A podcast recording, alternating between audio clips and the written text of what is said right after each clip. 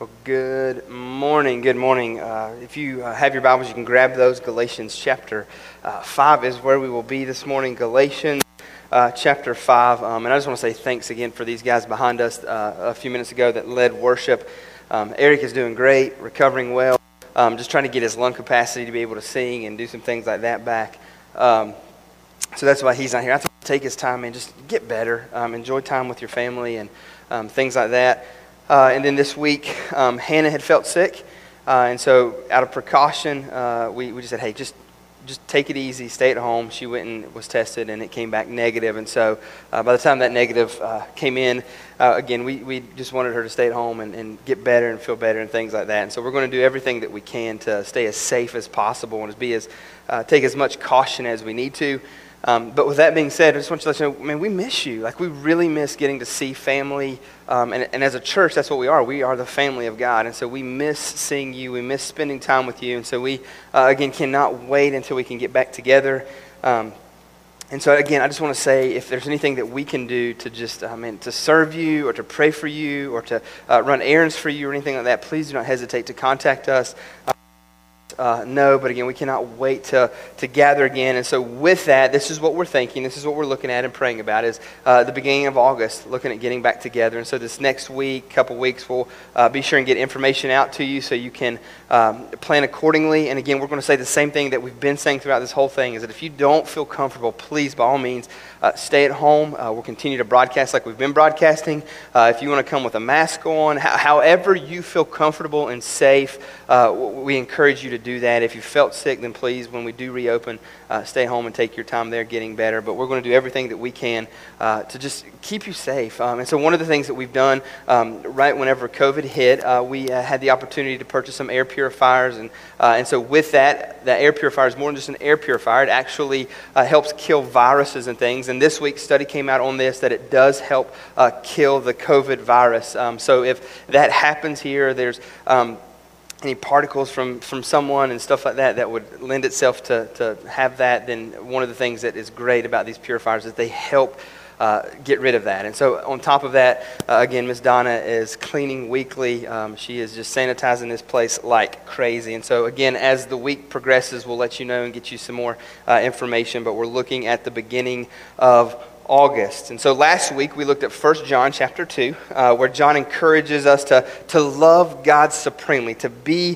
for God and serving Him and walking Him out in this world. Because what he says that there's those that's not. That there are those that are for the world, and the world and God are in opposition of each other, constantly warring. And so we are in week four of our uh, series this summer, where we're trying to process what in the world is going on what in the world is happening in our culture, in our day. And so we just talked in depth last week about the desire that we all have is to love something. There's something that we're going after, that we want, that we care about supremely.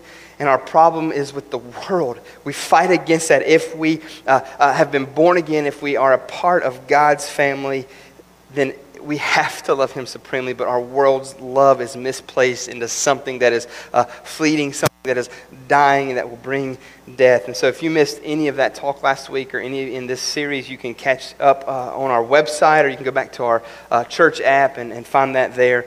And so, I'm going to ask you again this morning if you would join me as we pray, and then we'll jump into where we're going to be this morning. But if you'll join me as we pray. Father, we love you. Jesus, again, thank you for this morning. God, thank you for the worship.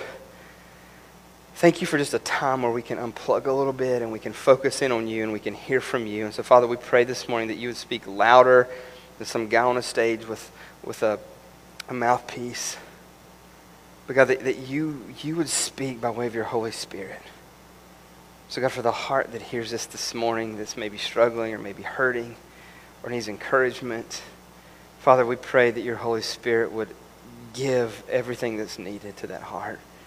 And Father, if there be a heart this morning that hears this, that doesn't know you, Jesus, that you would rescue and save. God, that you would bring them from death to life. So, Father, again, thank you for your word. Thank you for this opportunity to be able to, to proclaim your gospel. God, it's not in an ideal way, but Father, we still get to get your message and your word out. And so, Father, we pray that you bless it. We pray that you use it in a mighty way for the building of your kingdom, the equipping of your saints. Jesus, we thank you and praise you. Your name we pray. Amen.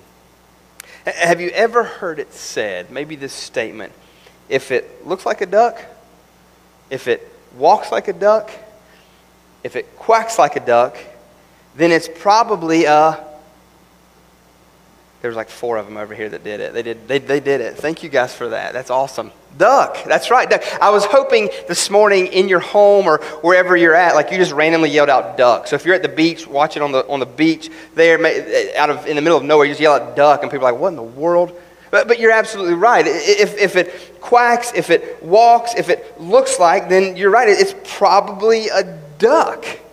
And so I just really feel like that's where we're at in our world today. And, and, I'm not talking about that everybody's ducks. What I'm, what I'm talking about is this, is that, is that we're seeing something that we as believers, that, that we should be uh, already aware of, that, that we should know how to process. Like if you see a duck, uh, you probably know what ducks do. They quack, they, they, they walk around, they try to find water to get into. You know how to process and you know what to do when you see a duck. And the same should go for us as believers.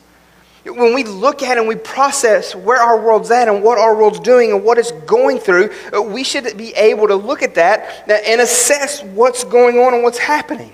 We have a filter whereby we can look at and we can know, and it's the Bible, it's the gospel. See, it's in God's word that, that He lets us know, that He tells us how to assess and what to do. He's shown us firsthand how to handle everything that's going on in our world how to process and what to do with it, especially those who are of the world who are not believers. And that's what we're seeing. We're seeing the world act like the world. So, what I want to do this morning is I just want to outline in some greater detail of what this world looks like. And then what we'll do is next week we're going to finish this series and we're going to look at our responsibility of, of what to do as the church, as believers, how we respond to all that's going on. And so last week was not to love the world, this week, we're going to define it in greater detail and depth of what the world is. And so I want to start. I said Galatians 5, but I'm going to just, just read you a verse. It's a verse that's the most well known verse out there, John 3 16. And I want to piggyback off of a word that Jesus uses there as we build our case for what the world looks like, what the flesh looks like. And he says this He says, For God so loved what? The world for God so loved the world that he did what? His love caused an action to occur that he gave his only begotten Son, that whosoever believes in him will not perish but will have everlasting life. And so there's that word that I believe that we need to look at, that we need to define, that we need to kind of dissect for a moment. It's that word world. For God so loved the world. And the world here is just the most common meaning for the world here in John. It's just it's the created and fallen totality of mankind. So, what Jesus is saying is that God so loved this fallen mankind that he loved people. And so he's going to use this word world here to refer to the great mass of fallen humanity and their great need for salvation. He's going to point back to the fact that they need Jesus. They need rescuing. They need to be redeemed, purchased back because of their sinfulness, their, their brokenness, their wickedness.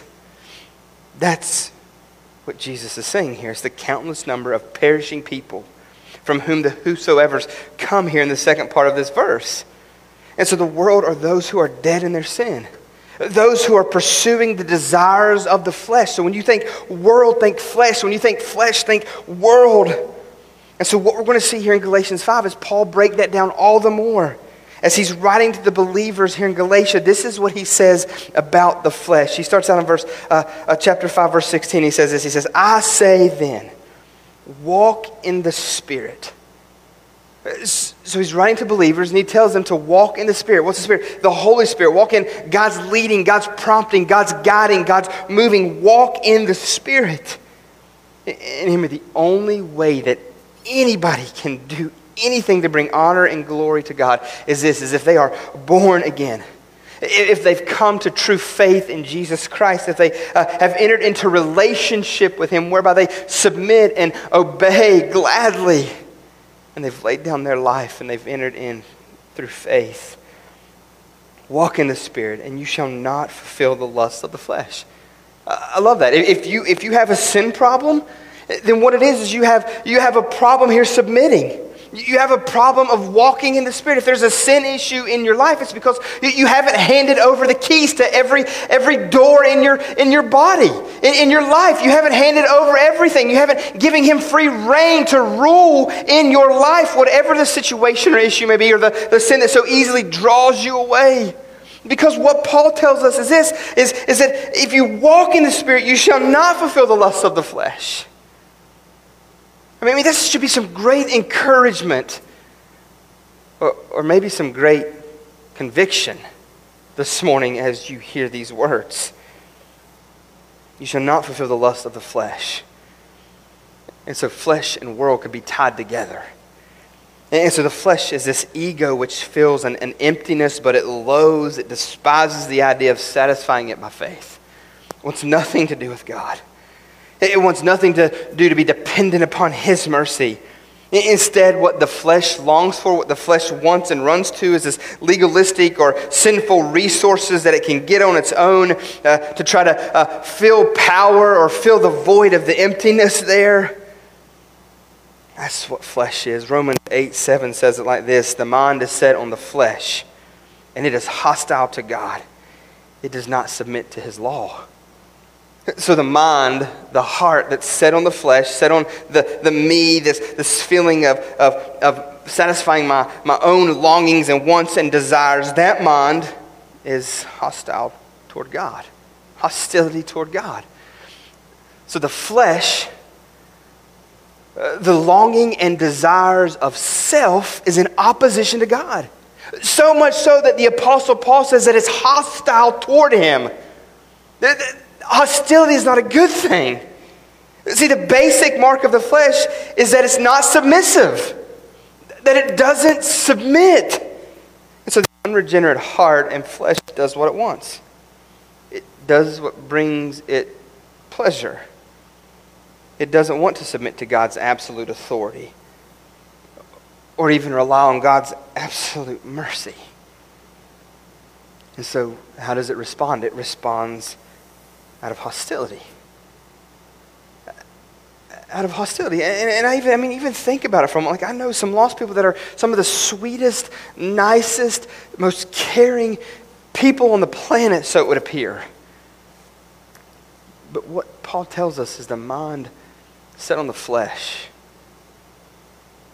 That in opposition of God, no relationship with Jesus. As a result of that, all of the niceness, all the caring, all the sweet gestures or, or, or kind uh, outpourings of action, if it's not for the honor and glory of our God, then it's for the honor and glory of self.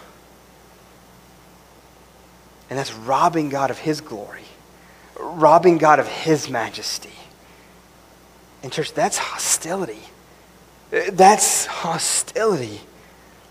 And so when you think of the flesh or of the world, think, think things that oppose or offend God, no matter how nice or sweet the person may appear to be. And again, like I said, I, like I know some really sweet, nice, lost people. But they're in opposition and they are an offense to God. Why? Because they are lost in their sin what they're saying is their way is better. What they're saying is that they're a better God than He is. What they're saying is they're self dependent and have no need for Him. And that's very hostile.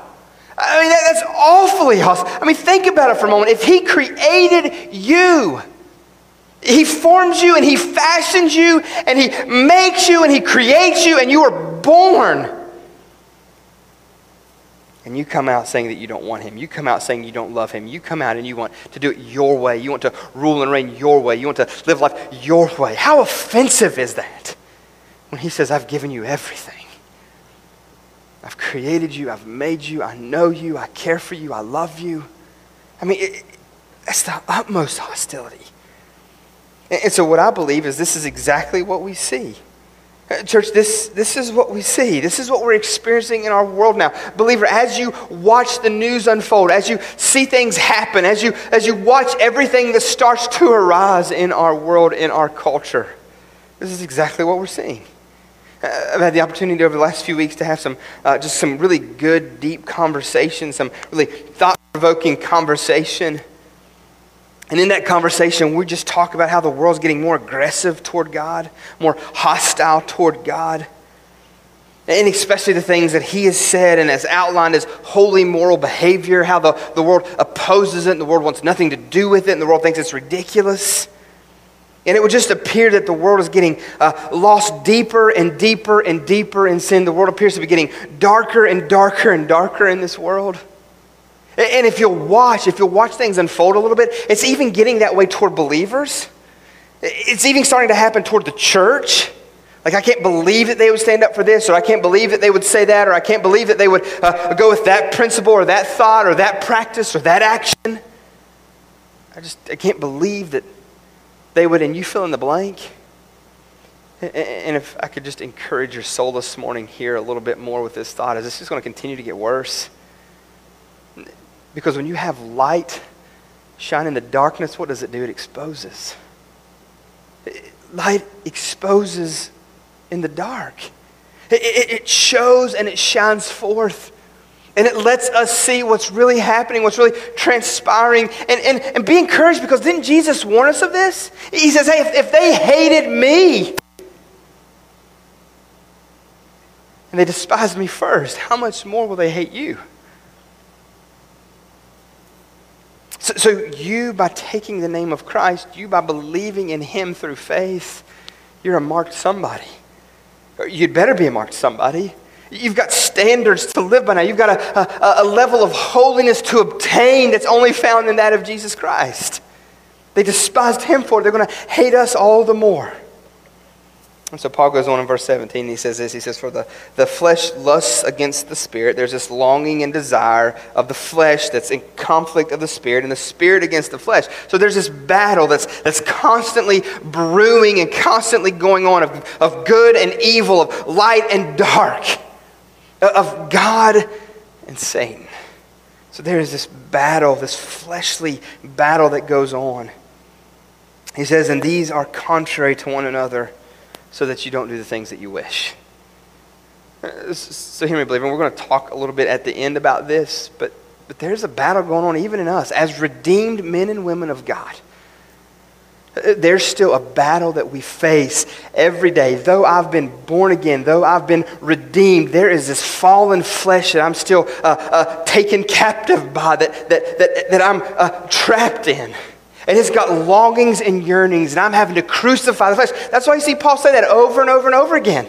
Die to self, die to self, die to self. Take up your cross and follow is what Christ says. Why? Because we've got to be reminded that we're dead. No response to sin, no response to the things of this world. And so when that itch comes, we don't scratch it by jumping in. No, we, we, we fulfill that itch by running to the cross of Christ and being reminded of his love and his grace and his mercy and all that he has poured out upon us by way of his son Jesus.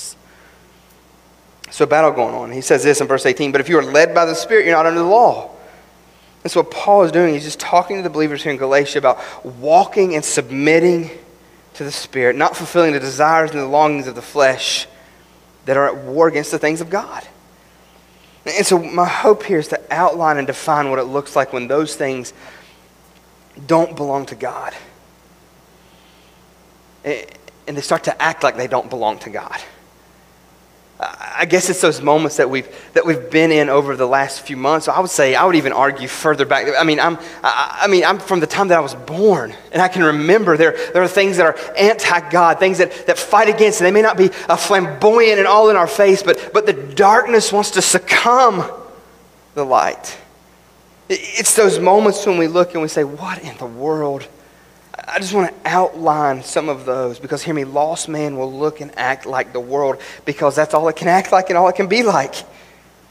And it shouldn't surprise us. When lost man and fallen man acts like lost man and fallen man, that shouldn't surprise us or cause us to go into a tailspin. Because, again, a duck can only act like what? A duck. A lost person can only act like a lost person. They might be able to fake it for a while. They might be able to pretend. They might be able to hope or wish it for a while. But at the end of the day, a heart that is against God will be revealed and will be made known. And so this is what the Apostle Paul is going to do. He says, Now the works of the flesh are evident, is what he says in verse 19. And so what he's saying is this, is that they're just obvious. They make themselves known. The flesh, the world, it's going to make itself known because it's going to come out. Well, because man's going to act what man is. You're going to act what you are. I'm going to act what I am. Either a believer or a lost person. That's the only two outcomes. There's nothing in the middle. There's nothing a little hot or a little cold. It's, it's either I am or I'm not. It's either you are or you're not. It's either the world is or it isn't. And Paul says the works of the flesh are evident. They're going to be made known. And he's going to say, which are.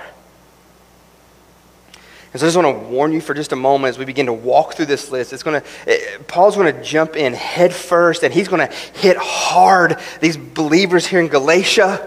And he's going to break down and he's going to talk about some very pointed, in depth things. And so, if you need to look through that list here for just a moment before we dive in, um, or if not, you may be having some conversation with your kids, and that's quite all right too uh, as a result of this. But I just want to kind of warn you there because I believe that this is still going to hit home for us uh, because we live in a fallen world.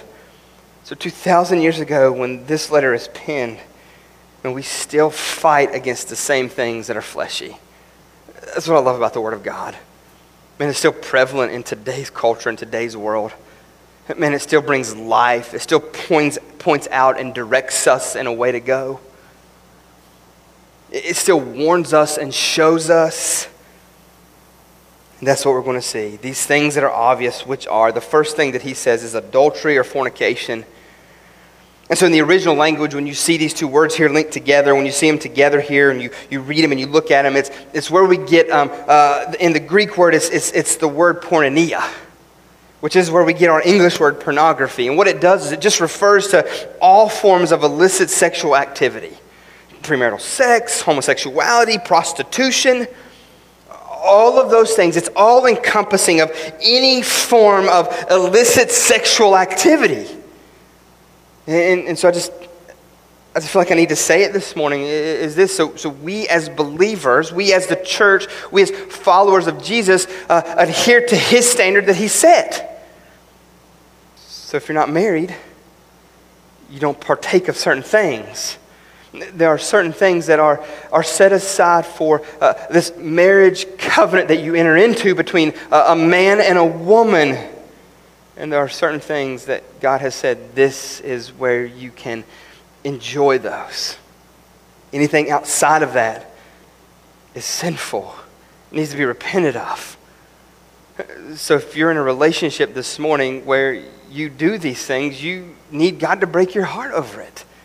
You need your sin pointed out. You, you need to run to Him and be broken over that and ask Him to forgive you of your, your, your sinful flesh that you run after and that you, that you long to, to fulfill the desires of the flesh. So, sex is reserved for a husband and a wife in that marriage relationship. The other thing that we see here in this scripture, as these words are put together, homosexuality is also uh, understood in this adultery or fornication. And so we, as the church, we as followers of Jesus, believe that homosexuality is a sin. And I believe that there's coming a day, and it's vastly approaching, that when we stand up and we say that and we call it out, it's going to be considered hate crime. It's not hate crime for us to stand on God's word and for us to believe what the creator of all has created and what he has said is good, right, and holy. And we just sung about it. I'm going to default to his understanding over mine. I'm going to default to what he has said over my feelings, over my wants, over my longings, over my desires. Why? Because I'm broken at the core. And so is everyone that's created. It would be like, let, let, me, let, me, let me do this for a moment. It, it would be like this right here. I've got one of these at home, iPad. And so, great invention, great device. Thank you, Apple, for all of your blessing us with this amazing device that you can surf the web, that you can even watch our service this morning on. That it's a computer the size smaller than a piece of paper. And so it would be like me purchasing one of these and it's not starting, it doesn't work right. After I open it up from the box and I, I, I, discard the instructions, because who needs instructions, right? That's what we do with the Word of God so often in the world. We don't, we don't need God's saying, we don't need His instructions, we don't need His direction. And so we pull it out of the box and we begin to try to fiddle and piddle and work it, and we expect it to do a certain thing, and it does nothing. So what we do is we look at it and we tell it what we think. We look at it and we continue to poke and prod and do what we want it to do try, try to force it to do and perform the way that we think it should, though we don't do the right actions, though we don't do the right commands, though we, though we don't follow protocol with it. And how crazy would it be for us to call up Apple, for us to call them up and say, you know what? You've given us a defected uh, product. And we walk them through the, the way that we come to figure that out. And they look at us on the phone and say, You're crazy if you would just do this, then it would work.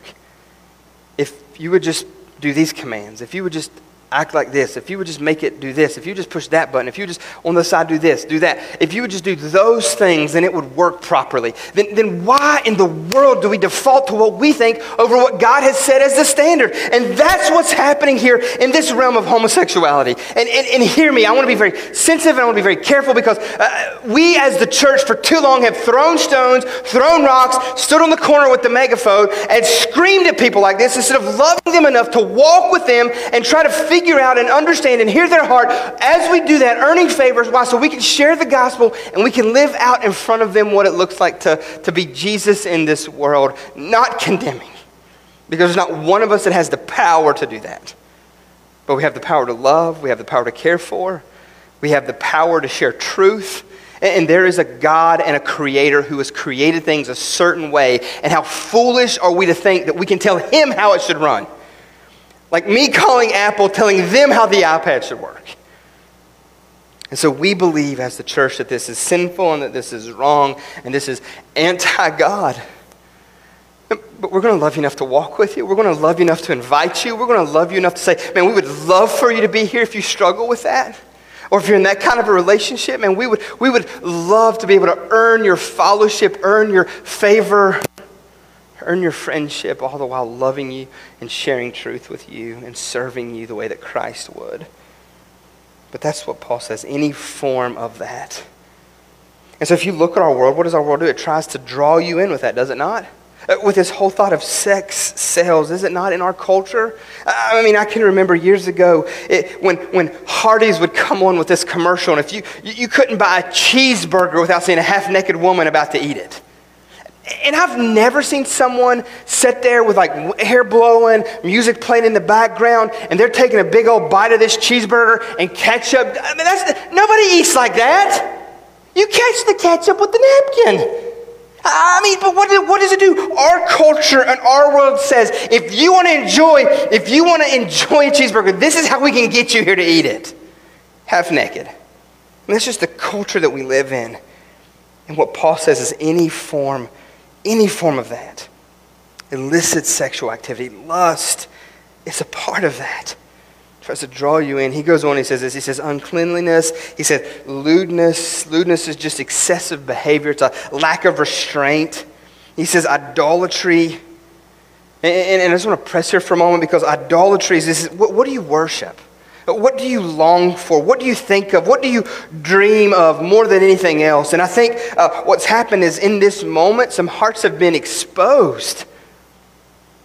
I mean, some hearts have been exposed in some of the things that, that we worship and that we love more than anything else, even more than Jesus. I mean, what's the big debate right now? Will sports ever go on? Who cares? Who, Jesus goes on. We get Him. Worship Him and make much of Him first. If sports comes along, great. If it doesn't, great. While we get Jesus.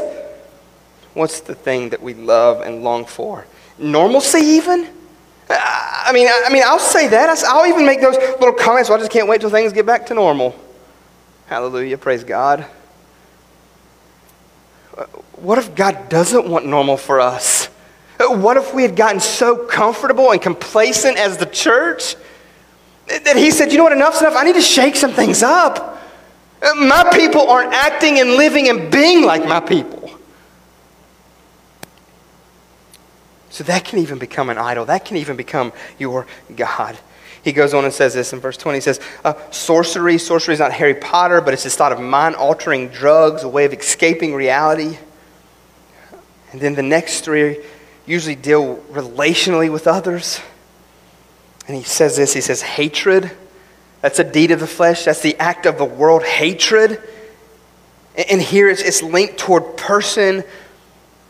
It's that thought of intense or, or passionate dislike for someone any sort of someone. Whether they look like you, whether they don't look like you, whether they act like you, whether they don't act like you.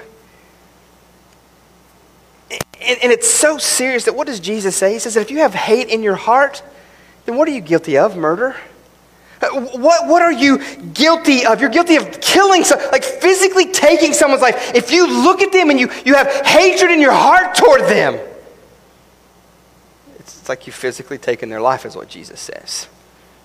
And so Paul outlines that as that's the way of the world, that's the way of the flesh hatred. And so I'm going to go here for just a moment because I know we've been bombarded and bombarded and bombarded with stuff. And, and, my prayer, and my hope is that, is that we step back for a moment and we always go to God's Word. And this is our stance here as a church and as, as a people of God is that hatred toward any people or person group is wrong, it is sinful. Another way that we would say it is that racism is sinful and it needs to be repented of. It needs to be addressed and it needs to, we need to search our heart and we need to say, is there a, a, hate or a loathing or even a dislike towards somebody because of something about them, like color or, or whatever it may be? Because hear me, church, racism is dehumanizing another person or people groups, is what it is dehumanizing them, making them less than human, less than valuable, less than worthy. And I think the thing about racism or the thing about this thought of hatred towards people groups that just blows my mind is that we would act like that toward someone who has nothing to do about anything about them. Nothing. So, so for me, I'm from West Virginia. I didn't have, I didn't have an option on that. God in the womb didn't give me the survey and allow me to pick what great state I wanted to come from. You're going to be born here to this family. And you know what else, Scott? When you grow up, you're going to be about, about 5 foot 11. You're going to have brown eyes. You're going to have brown hair unless you go get a box and you change that. And you're going to have a size 12 foot. Deal with it. That's what God did to me. And do you know what? I didn't have not one option about it. I didn't have not one say about how tall I would be, what I would look like, what color my eyes would be, the size of my foot. I had no say in that. So if you have a problem with size 12 shoe people that are from West Virginia with brown eyes and brown hair, then you have a heart problem, is what you have. And I think the most loving way that I could say that is that if you have an issue with someone because of the color of their skin, you've got an issue with God, not man. And the greatest thing you can do is you can run to the Father and you can allow Him to expose those areas of your life and you can allow Him to maybe show you and help, help, help you work through some of those issues of why in the world would I have a dislike for someone over something that they can't even affect something that they can't even change, something they can't even do anything about. Because of the color of their skin. And, and, and hear me, church, we have got to stop with the ridiculousness of lumping all in because of the one. I mean, that's foolishness. We've, we've got to quit that junk. We don't lump every single person in because of something one person did. Ever. Nowhere else does it work like that. So Paul says if there's hatred in your heart towards someone, it's just revealing the flesh. It's revealing the fallenness of man, is what it's doing. It's pointing to a way that's anti God. He goes on and says this. He says contentions and he says jealousies. Jealousies is not just wanting what someone else has, but it's also not rejoicing and being excited for someone whenever they get something that maybe you want. Verse 20, as he continues, he says outbursts of wrath. It's when you just lose it. And I'm just going to just telling myself this morning something that I did this week. I'm sitting there on the couch.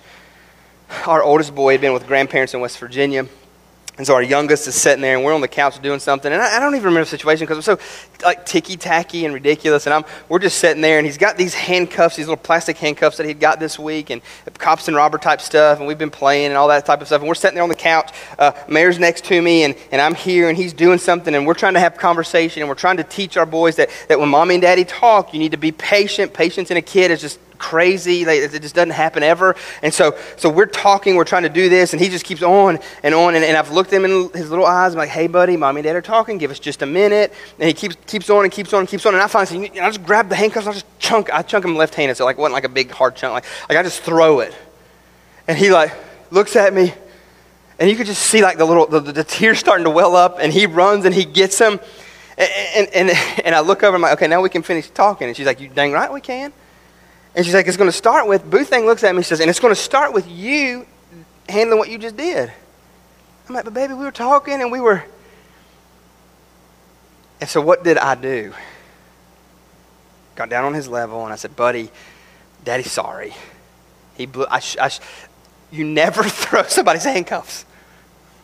You never just grab that. I should have done a better job of being a daddy and I didn't act like daddy and I'm sorry.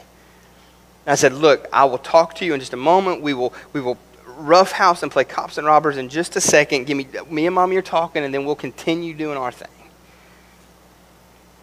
And so it's just, but in that moment, what did I have to do? I had to figure out what, what in the world happened to Scott?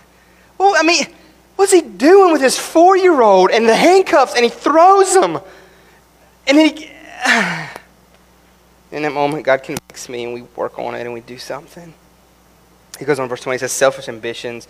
It's just this thought of all about me, me, me, me. How can I get ahead? What's best for me? What can I gain? What can, can I get out of it? He says dissensions. Dissensions just means uh, uh, divisions, is what that means in verse 20 there. There's dissensions. That's uh, if you try to divide. And, and I'm just going to I'm just going to touch here for a moment, and we're going to move on. But, but gossip is a great way for that to happen. And I know it doesn't specifically say gossip here, but we can go to other scriptures if you want to, and we can look at what gossip is and how God addresses gossip as sin, uh, meaning that it puts Jesus on the cross. So if, if you try to gossip and tear down and break down, or, or, or even get somebody to come onto your side without, without getting everybody together and discussing and talking and trying to work through, if you don't love somebody enough to go to them and talk to them and share with them, you just try to tear down or cause divisions, that's an act of the flesh, it points to the world. He says heresies, envy, murder, drunkenness, revelries. Revelries is just rowdy, boisterous, and crude behavior. He says, and the like, of which I tell you beforehand, just as I also told you in time past, that those who do such things, those who do such things. And, and we've got to understand something here because in the original language, what it, what it does is it brings about this sort of practice. It brings about and describes a continual, habitual action, is what it does. It, it, it, describes what it describes as a person whose character is bent toward uninterrupted and unrepentant continuation of these types of behaviors. It's a constant. That's where I go to. That's where I lean. That's how I normally get. That's where, that's just my heart and my direction and how I am. This, these are the natural responses that's just brought out in me. That's the thought there. Those who do such things, who practice continual habitual action there, it's where you land, where you always go to. And so this, this is where I just want to address us as believers for a moment because uh, I don't know about you, but when I read through this list, there's just like a swift kick in the stomach. I'm like, dang. Oh. Just keep pounding and pounding and pounding, to which I say, yes and amen, it does.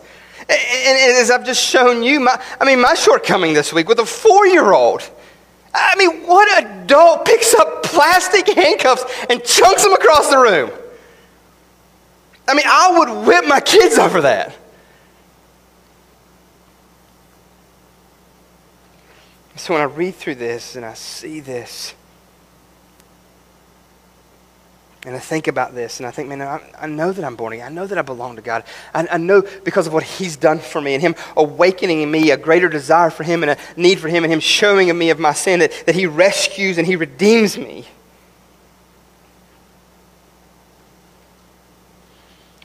And so, as we look at this list and as we walk through this and as we hear this, there's probably things even this week that you've struggled with, even things this week that, that you've faltered in. And there's things on this list that if I'm not intentional and serious about, that my heart will chase after in a moment. And so, as a follower of Jesus, sometimes sin gets us. Sometimes sin grabs a hold of us. And so, I'm by no means saying that we're to be perfect. I'm by no means saying that, that we won't struggle with things on this list from time to time. But for the believer, for the redeemed, for those that are not of the world, our heart had better be glad submission and obedience to Jesus, even when we mess up, even in our sin. So when we mess up, that's what we do. When we fall into sin, that's what we do. We repent and we make right. We repent and we make right. So what did I do? I repent. I said, God, I'm sorry. That is foolish that a 37 year old man would grab some handcuffs and chunk him across the room of a four year old. And then I made right with my little boy. And I said, buddy, Daddy, sorry. And even into the next day, I have this conversation. So it's a great learning opportunity for me and for him. And that's what we do as a believer. The world don't do that. The, the world messes up or the world continues in the action that they're doing this list. They continue to do it. And then what do they do? They justify. They, they try to justify, well, this is the reason why, or, or this is how, or, or I'm just, just born this way. You're exactly right, you're born this way. You're born lost and sinful and in rebellion to God. Yes, you're born this way. Now let's do something about it. Uh, quit making excuse for it. You're dang right you're born that way. Everybody is born that way, lost and in need of a Savior. And I'm here to tell you about Him. We've got to do something with it. In verse 21, this is how Paul ends. He says this I tell you beforehand, just as I also told you in time past, that those who do such things will not inherit the kingdom of God. So, what Paul says is this, and this is what Jesus says, and this is what echoes throughout the scriptures that those that are of the flesh will not inherit the kingdom of God those who are lost in their sin, spiritually dead, will not inherit the kingdom of God. So, what Paul says is those who have not come to faith in Jesus, those who follow after the ways of the flesh and the ways of the world, what they do is they just prove that they don't belong to Christ. And they won't spend eternity with Him. And so I'm going to ask the band to come back up as they prepare to lead us. And I just want to say that one more time. And in church, I want you to feel that for a second. I want you to hear, not just with your ears, but with your heart for a moment and allow the Holy Spirit to just break you in this reality. That those who are of the world and of the flesh and are in darkness and are lost, that when their life comes to end and they take their final breath, if they are not found in Christ, if they have not come to faith, if they've not been reborn, if God has not brought them from death to life and they've entered into relationship with his glorious Son, Jesus, by way of faith through what he's done on the cross, the redemptive work of him on the cross, if they have not entered into relationship with Jesus that way, then what they do is they die in their sin, they die in their flesh, and, and, and they will be eternally judged.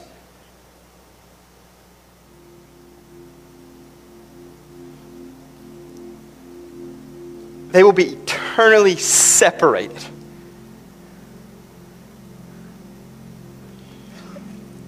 And see, I don't think we can really grasp that this morning.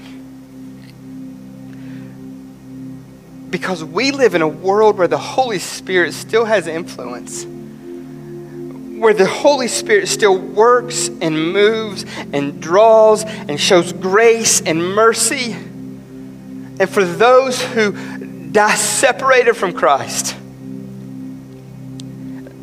they will never experience that again fire, gnashing of teeth, a worm die, all that. That's nothing compared to the reality of eternal separation from God the Father, God the Son, and God the Holy Spirit. And I just don't know if we can feel the weight of that. But I would beg with everything in me that God would let us have a taste of it. So when we see and we look and we say, What in the world? Chances are it's the world acting like the world. It's the world just being the world. But because the world's going to respond like the world, the world's going to run after whatever makes it feel good. And I'm talking about people, I'm talking about groups, I'm talking about movements. I'm, I'm talking about anything that's anti God, anything that, that goes against the glory and honor of our King.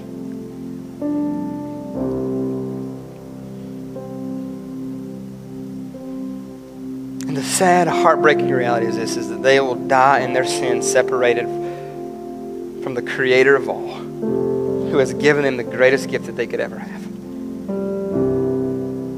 And so, what we see this morning is Paul outlining for us in the book of Galatians what that looks like.